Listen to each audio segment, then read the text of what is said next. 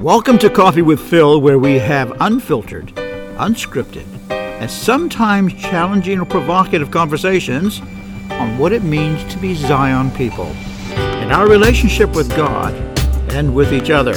My name is Eugene, and I have the great honor of sitting with our senior pastor, senior pastor of Zion, Phil Strong, and leading this series of conversations. So we, are talking. Still, I want to go back into the anchor of this of this part of the conversation, and we're talking about the move into freedom, and so that means we're moving from something that is not freedom, which we may have thought was our life, and not understanding what freedom is. So help help me understand the the the, the captivity yeah. that so we live in our life the without that captivity is freedom. easy. The captivity is thinking we're in control. Hmm. Because that's all we've done. Hmm? Yeah, that's, that's what we've done for yeah, 20, 30, yeah, 40 years. But it's also the human nature. Hmm. Back to Adam and Eve. You know, God designed mankind in his image hmm. uh, with the ability to control, but he designed mankind to be submitted to God's hmm. control. And right from the beginning, the temptation was successful because the the uh, the serpent touched on the one thing that man had in him that God asked him not to use: mm. the ability to control, knowledge of good and evil. Mm. Mm. And uh, we're no different. We're we're from the same seed of Adam, and therefore our nature is to seek control.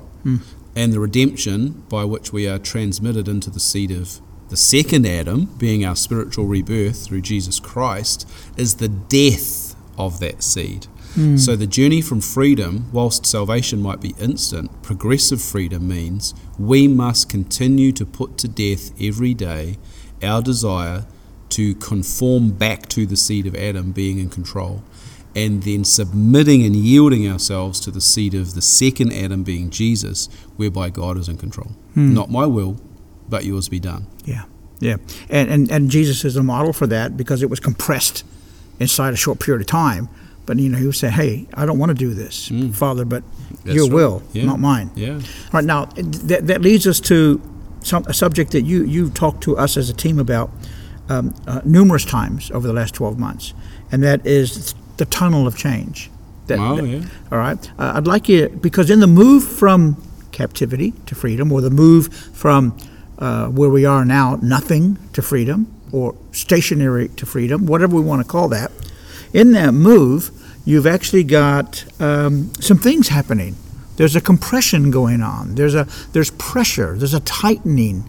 It's not always uh, the move to freedom is not always free flowing.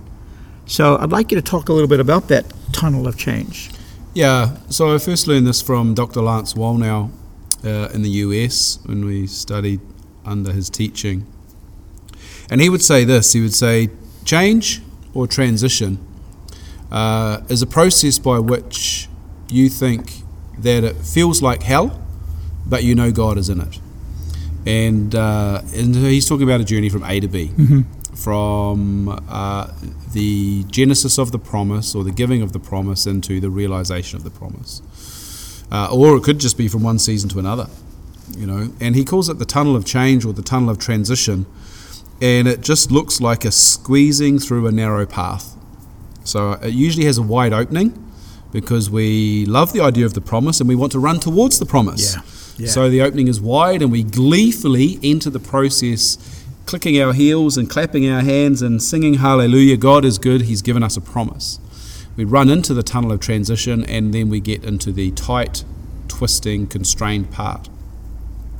Uh, this is where external forces are putting pressure on us uh, mostly, in my opinion, God ordained in order that we would be prepared to carry the promise in the other side. You know, the thing about um, Joseph and his preparation for the palace through the pit, through Potiphar's house, and through the prison is J- Joseph was being prepared to carry the promise. Hmm. You know, God always said this is what will happen. You know, the sun and the moon and the stars will bow down. Joseph, you will be elevated to this great lofty position. He believed it. But he was young, he was arrogant, he was naive, and God had to prepare him to carry the promise. Mm. And that's what mm. the tunnel of transition does it prepares us, shapes us, and matures us in a way that God knows is necessary for the magnitude of the promise that He Yeah. is walking us into. Yeah. Yeah. Uh, so, is it comfortable? No. Uh, does it make you feel like you're in hell and want to scream? Yes. Uh, do we sometimes doubt the promise? Yeah. Uh, Lance, um, he, he, he jokes and he draws us as Lance does on his whiteboard. And he says, Glory, hallelujah, the Pentecosts get the promise and they, they clap and they move in the Spirit and they run into the tunnel. And when it gets tough, they exit the tunnel and go back and ask God for a new promise. and God gives them the same promise, and they glory, hallelujah, run into the tunnel, and it gets tough, and they exit the tunnel and want a new promise. And uh, he jokes, but you know what he's saying is don't doubt the promise. If you had the conviction in the first place to get into the tunnel, then hold on to this. Why I say, what do I do? I go outside and look at the stars Yeah. because that's all Abraham could do. Yeah. Doesn't matter how often a week, how many times a week he slept with his wife. He, there's no baby, Mm-hmm. and yet he believed. And as he said, God said, "Look at the stars, count them, and as numerous as you see, as will be your descendants." It's the same for us. In the tunnel of transition, we need to stop and look at the stars and say, "God, I have a conviction beyond any doubt that this is the promise you gave me. I will hold on to this promise, fully dependent on you being the one who can bring it to fruition." Hmm. And I think that's his greatest aim in the tunnel hmm. that we would fully yield and find freedom, which is dying fully to his control, his timing, in order that he gets the glory for the great things he does. And there is a there seems to be a a series of we'll often we'll often say the word attack very loosely, so I'm not going to use that word. Just a series of confrontations that are coming in against um, the church, the people, not the building, the people. Uh, and this particular season of in the tunnel, in the change, and, and, and it's coming in different forms as it as it comes against us mentally, emotionally, some spiritually, some physically, some financially.